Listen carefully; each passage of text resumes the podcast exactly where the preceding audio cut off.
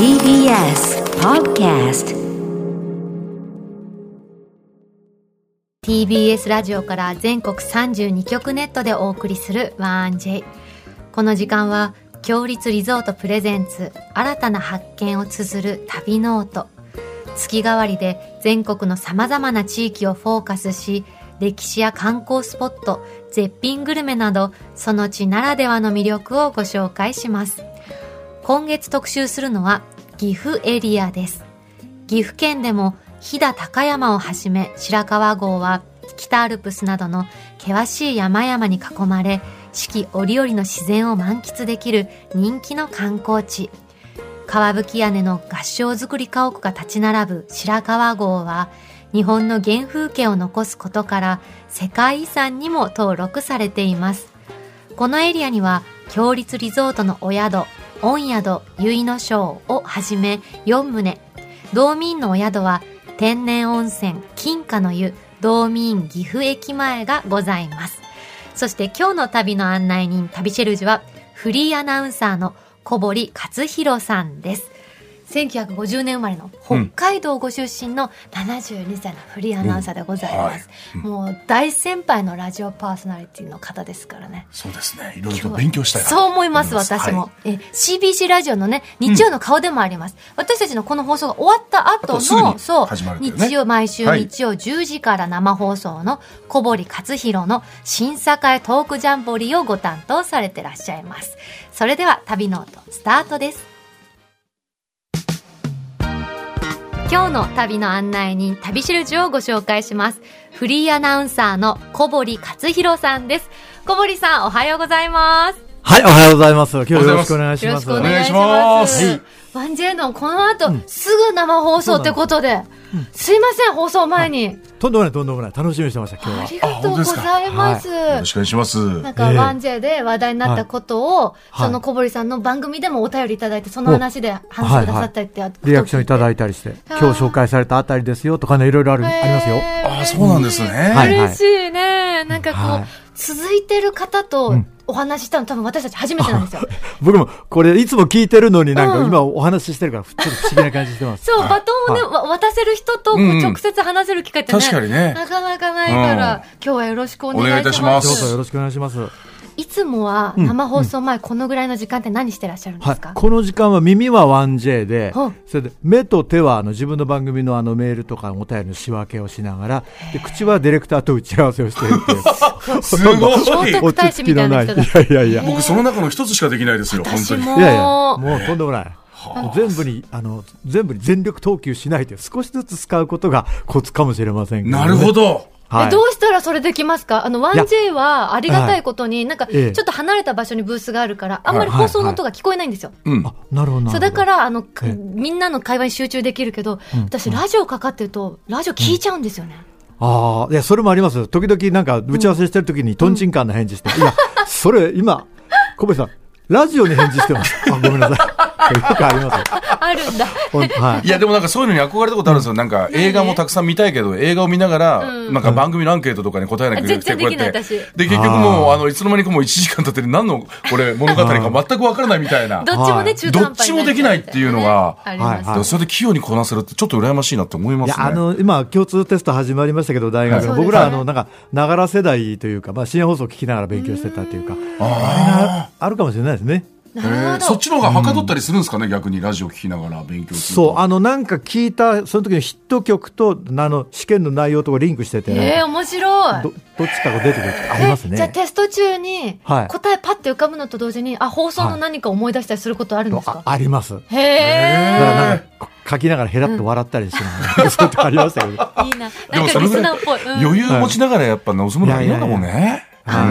ラジオの大先輩にお聞きしたいんですけど、うんはいはい。ラジオする上で大事にされてることは何ですか、ええ。僕もあの曲穴はずっとあの定年まで言いましたけども、まあ、はい後輩のあのアナウンサーにもいろいろ聞かれるんですが、なんだろうし自然体でいられるっていうことがすごく大事で、はい。すっごくいやらしい言い方をすると、はい。い、いアナウンサーとかいい喋り手になるよりは、いい人になった方が早いよって話をしてるんですよ。でいい人がいい人が何でもないことを言うとすごくいい話に聞こえたりするっていうのがあるじゃないですか。だからあのなんかあのへへなんか本当は悪いんだけどなんかいいこと言ってるやつって分かるじゃないですか、はい。いやこいつ、はいって言っちゃった。うん絶対嘘だよ。これありますよね、はいはいやっぱり人柄って声からにじみますもん。ね。うんなったらいいなと思いつつやってますけど、え、後輩の方にその、いい人になるために、うん。ここだけは気をつけたらとか、こんなことしてみるのどうって提案されたりすることあるんですか、ええどう？いやもう好きなことをともかくやるってこと。自分が何が好きなのかっていうことが分かると、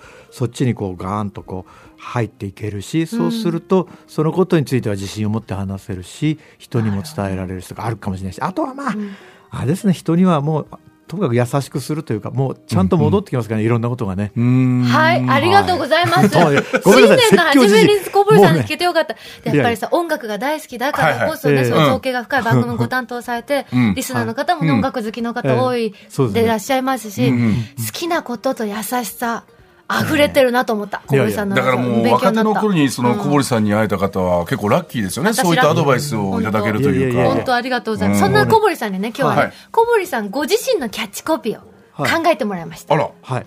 何でしょ これは、僕もこれもっと上のあの80代の方に聞いたんですけど、ええ。最近は敬老精神でいこうと思うんですっていうのはあの敬老ってあの敬う敬う方はいありますけど、そうじゃなくてその方は軽い、えー老人の方、はいこのおえーか軽く行きたいなフットワークとかってう。いうあのよく重鎮とか、ん。それ言われるじゃないですか、うん。絶対嫌だという。でそのおっしゃった方がもう米寿に近いのかな？88歳でこの東海地方のあの財界をずっと引っ張ってこられた方なんですよ。でその方がへらっとそういうふうにおっしゃってかっこいいと思って。はあと。いぶし銀とか、ん。あのそういう重鎮とかそういうんじゃなくてなんかあの軽いだ頼まれたはいよって何でもできるおじさんでいたいなと思ってるんですよ素ね。敵。うん。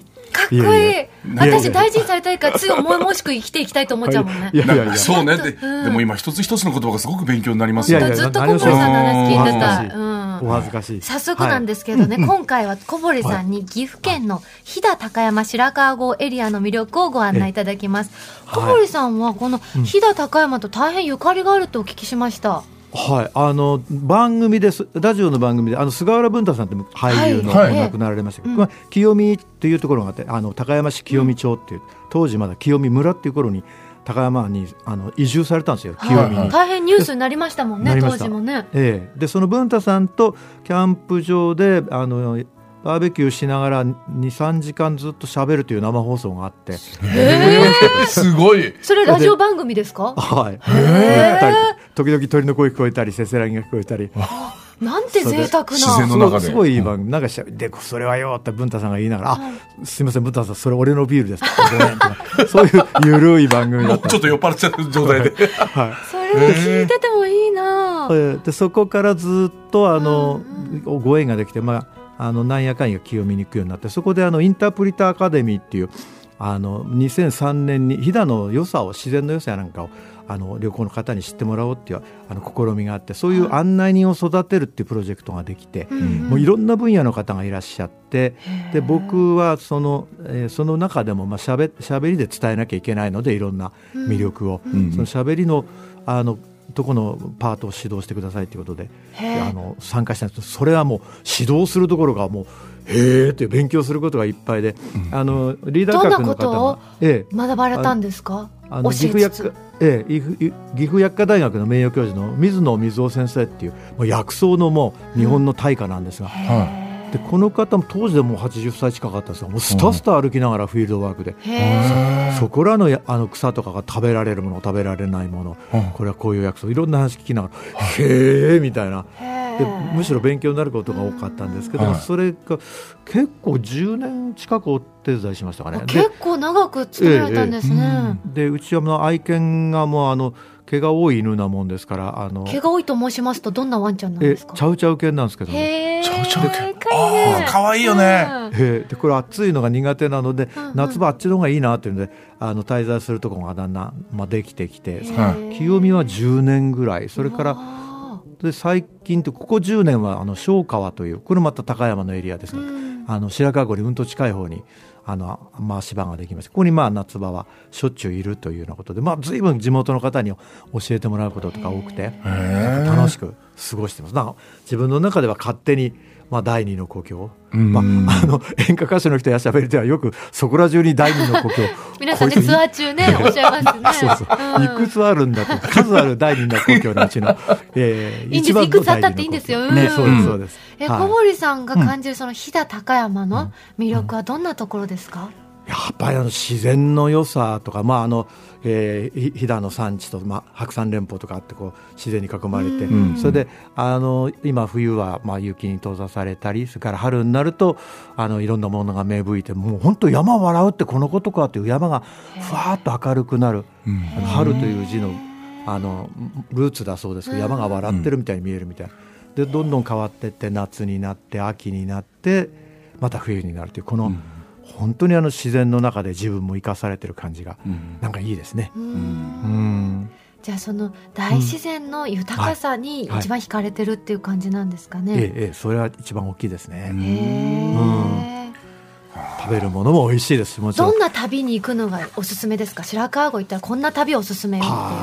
白川郷ももちろん今やもう一大観光地ですし、まあ、あのこの雪にこうの季節になるとライトアップしてすごいですけど、はい、あの合掌造り五箇山この近くの五箇山もそうですし白川郷もそうですけどなんかすごいロマンティックじゃないですか。かやぶき屋根で2階建てで下がいろりで上がお蚕飼っててっていう、でここにあの実はあるもう一つ深いものっていうのがあって深いもの。ええ、実は高山はあの早くから江戸時代江戸幕府になってからは天領としていわゆる幕府の直轄地になったんですよ。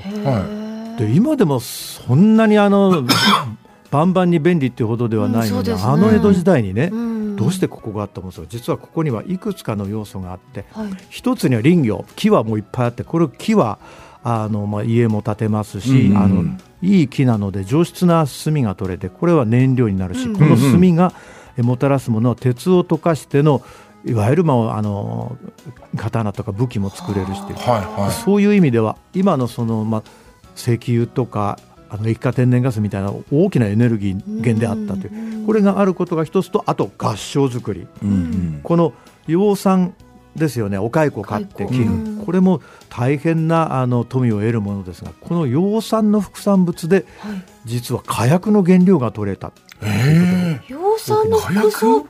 えってことは蚕を育てる上で何かその燃料になるものが生まれたってことですか、うんはい。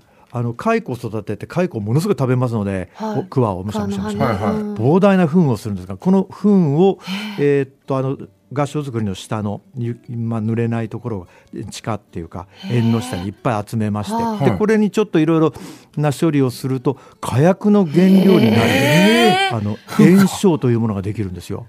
あの合掌造りそんな合理的だったんですか、そうなんです。でこれは何かというともう幕府がすごく恐れたのは、特にあの戦国時代がようやく終わって徳川幕府になってなんとかいろんなとこから反乱が起きないように武器弾薬とかで火薬も全部もう幕府が仕切るということになるじゃないですか。でこれは全部そのまあお蚕の糞からできる炎症火薬の原料も幕府が直轄するということです。すごい面白いですね。これはで今あの先週も旅シェルジュの方があの一番大きい合唱作りですよってあの和田家のお話しましたよね。と、はい、和田家のところとかこう行くとその話もあの聞けたりなんかしますし、えー、そうなんだってこれは。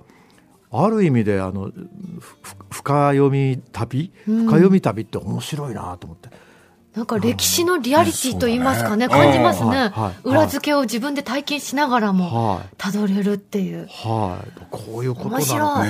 だって、すっごく面白かった火薬なんて当時大変貴重なものですから、そうですね。それはね、大切にされますよね、うん、よりあの建物がね。えええで戦国時代までは、ねうん、あの日本ではできなかったので火薬の原料は、うん、火薬の原料は硝石とかそういうものはなんかあのポルトガルとかスペインとか、当時貿易ができたとこから輸入してたんですって、うん、これは幕府幕府直轄で江戸幕府になってからもう自前でできるや面白い。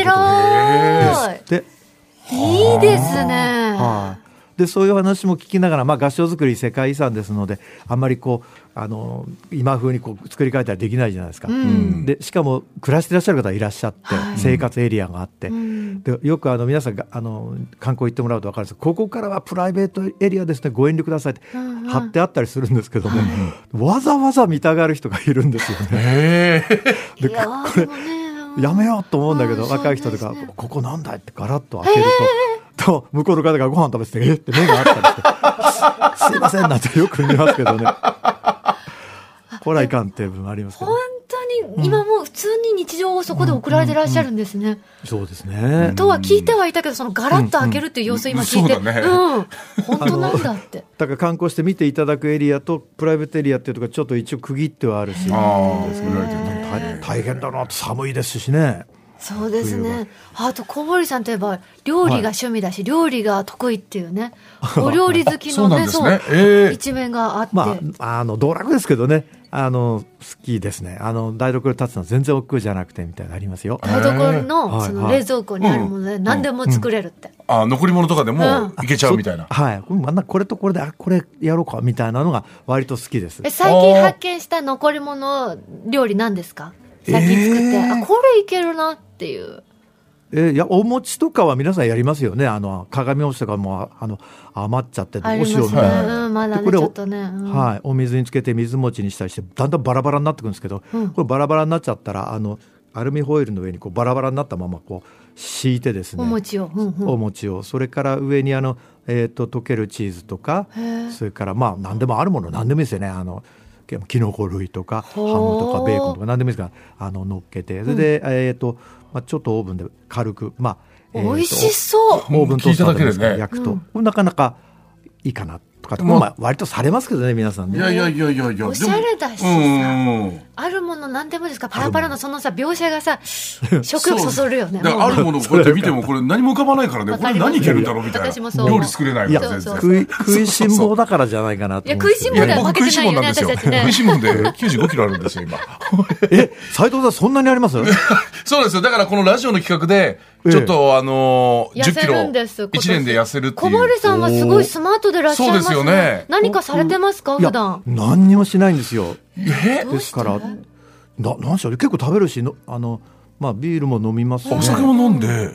はい、まあ、どう体重を維持してるんですか？いやこれはねうちうちの奥さんは料理がすごい上手な人で、まあ、あの大学で栄養とか教えてた人なのでこの手手料理手作り毎日の料理とかが健康と体型なのかなと思ったりしますけどね。はあ、うん、そうか。でもまあ、しんちゃんの奥さん弁解すると、しんちゃんの奥さんの料理もすんごい考えられてるよね。そうなんだけど、ね、俺がそういない時にいろいろ食べちゃうから、多分それが問題かなと思うんだよね。そうだな。斉藤さんの斉藤さんロケとかお仕事で外出たりするとやっぱりちょっと無防備に食べるでしょう。そうです。だからこのワンジェもちょっとあの僕もそんなにいらないよって思いながらもすごい定食みたいなちょっと待って。ワンジェのせいにするの？康介君も今出てきて今どういうことだって顔して見てるけどちょっと。あのすみません。あの僕のあの自己管理です本当に。気をつけます。すみません。痩せますもめんなよ。ちょっと 新年だから。でも大丈夫です。あの斉藤さん言っときますけど僕ら僕らぐらいの年齢になると自然にそんなにたくさん食べられなくなりますから。え大丈夫。そんな優しい言葉信じていいのかしら？じゃあちょっと今の変わんない方がいいんですかねその。いやいやダメダメ小森さん。いやとあれでしょ？あの斉藤さんはそんなに今心配ないでしょ？健康状態。血液が大変ですよとか。あの脂肪とかがちょっとやばい数値ですね。やばいの、はい、それはちょいいかんかもしれない。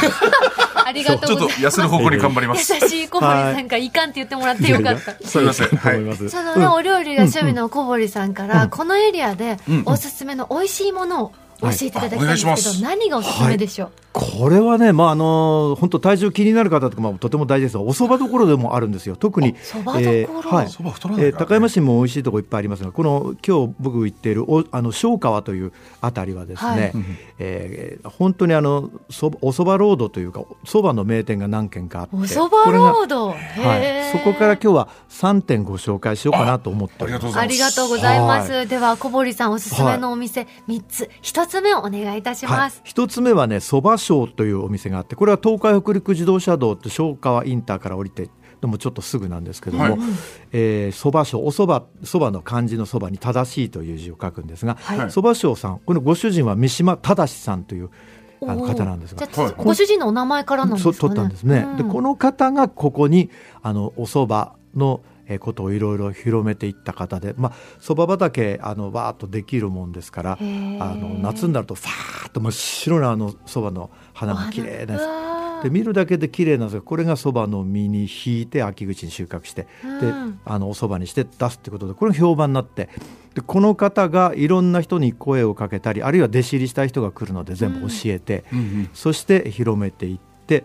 まあ、そばの名店がいくつかできたんですよ。で、まあ、いわゆる、あの引き立て茹でたて打ちあ打ちたて茹でたてこの3つを守ってであの小川には小川というあの、まあ、あの別荘の層に川と書くんですが、はいはい、小川という、ま、あの町ですが小川という川は読み方が小川という。濁るんですね、えー、清流があってこの冷たいいろんな天然水なんかであの茹でたてのそばをキュッと締めてこれをざるでカーッと美味しそう。めちゃくちゃうまい。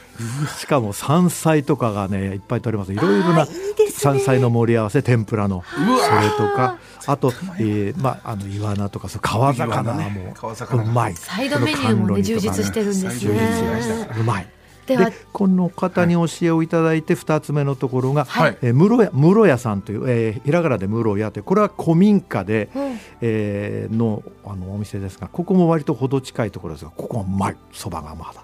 この室屋さんのご主人も三島忠さんに教えを受けて、まあ、開くわけですが、うん、普通お蕎麦って天ぷら天ざるとかじゃないですか。そうですね。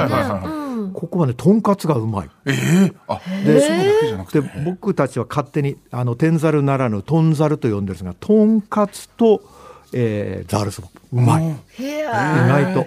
名物がとんかつって珍しいですね。はい、では最後三つ目を伺ってもいいですか？三つ目はあの水車小屋が大きなオブジェが三つぐらい並んでいる、えー、真打ち手心で打つえー、はい、手というここは大きいところで、まあ、あのビジュアル的にも写真が撮るのにもいいし美味しいところでもあります。ぜひあの散策に疲れたらここでそばねはい、3店舗ともあの 1J のツイッターに載ってるので、ぜひ気になった方、見てみてください。駆け足になってしまいました。お別れのお時間となりまして、最後にあの小堀さんから全国のリスナーの皆さんにメッセージやお知らせございましたらお願いいたします。はい。えー、今日はあの 1J とつなぐことができて嬉しかったです。この後は、えー、CBC エリアをお聞きの皆様は10時から小堀勝弘の審査会トークジャンボリー。あと、まあ、あのー、ラジコなんかでも聞けますので、また全国の皆さんでこいつどんな話してんのか聞いてみようと思ったら、はい、ぜひ聞いてみていただければと思います。ありがとうございます。はい、今日のの旅しるじフリーアナウンサーの小堀克弘さんでした。ありがとうございます。ありがとうございました。頑張ってください。はい、またお会いしましょう。今月は古き良き日本の原風景が残る世界遺産白川郷の玄関口に歴史と趣のあふれる湯宿、天然温泉ゆるりの湯、御宿結野省の宿泊券を一組2名様にプレゼントいたします。高山駅より高速バスでおよそ50分、白川郷合掌造り集落まで車でおよそ5分の立地に佇む湯宿です。館内は実際に合掌造りに使用されていた古木を使い、飛騨情緒あふれるしつらえに、どこか懐かしくタイムスリップしたような感覚を味わえます。ゆるりの湯と名付けられた湯どころで楽しむ天然温泉は、湯上がり後も続く保温効果にほっこりと癒されます。その他にも、趣異なる2つの無料貸切風呂をお楽しみいただけます。先日、宿泊された片桐千秋ちゃんからも、うん、朝食の朴葉味噌が美味しい。うん飛騨高山の名物で、頬の葉に味噌やネギなどを乗せて焼く朴葉味噌。焼いて香ばしくなった甘めの味噌と炊きたてご飯の相性が最高。うんとのことです。そんな御宿結の庄の宿泊券を一組2名様にプレゼントいたします。ご希望の方はインターネットで TBS ラジオ公式サイト内旅ノートのページにプレゼント応募フォームがありますのでそこから必要事項をご記入の上ご応募ください。締め切りは今月1月31日火曜日までとなっております。たくさんご応募お待ちしております。なお当選者の発表は発送をもって代えさせていただきます。ここで強立リゾートからのお知らせです北陸の冬の味覚を味わいに足を伸ばしてみませんか？石川県能登半島にある和倉温泉白鷺の湯。能登海州は JR 金沢駅から車でおよそ1時間。オーシャンフロントに位置し目の前には七尾湾が広がります。まるで海に漂うかのような開放的な大湯どころは、朝日、夕日、それぞれを楽しめるよう2カ所ご用意。3種の貸し切り露天風呂も無料でご利用いただけます。さらに、オーシャンビューの客室には、ヒノキ作りの天然温泉露天風呂を完備。海、空、天然温泉を味わい尽くしてください。夕食は、能登の3階の幸を彩り豊かな若い席でご用意。期間限定で冬の味覚、香箱ガニが召し上がれる冬旅プランを販売しています。詳しくは、強立リゾートの公式ホームページをご覧ください。このコーナーではあなたのメッセージもお待ちしております。旅の思い出や強立リゾートにご宿泊された方の感想を 1j.1j.jp までお送りください。その際件名には必ず旅ノートとお書きください。来週はゲストの方いらっしゃいます。うん岐阜県ご出身の俳優伊藤英明さんです。すごいですね。ね、もうすぐね、ご出演される映画の公開もね、は控えてますしね、うんうん楽しみです、お会いできるの。来週の旅ノート、どうぞお楽しみに。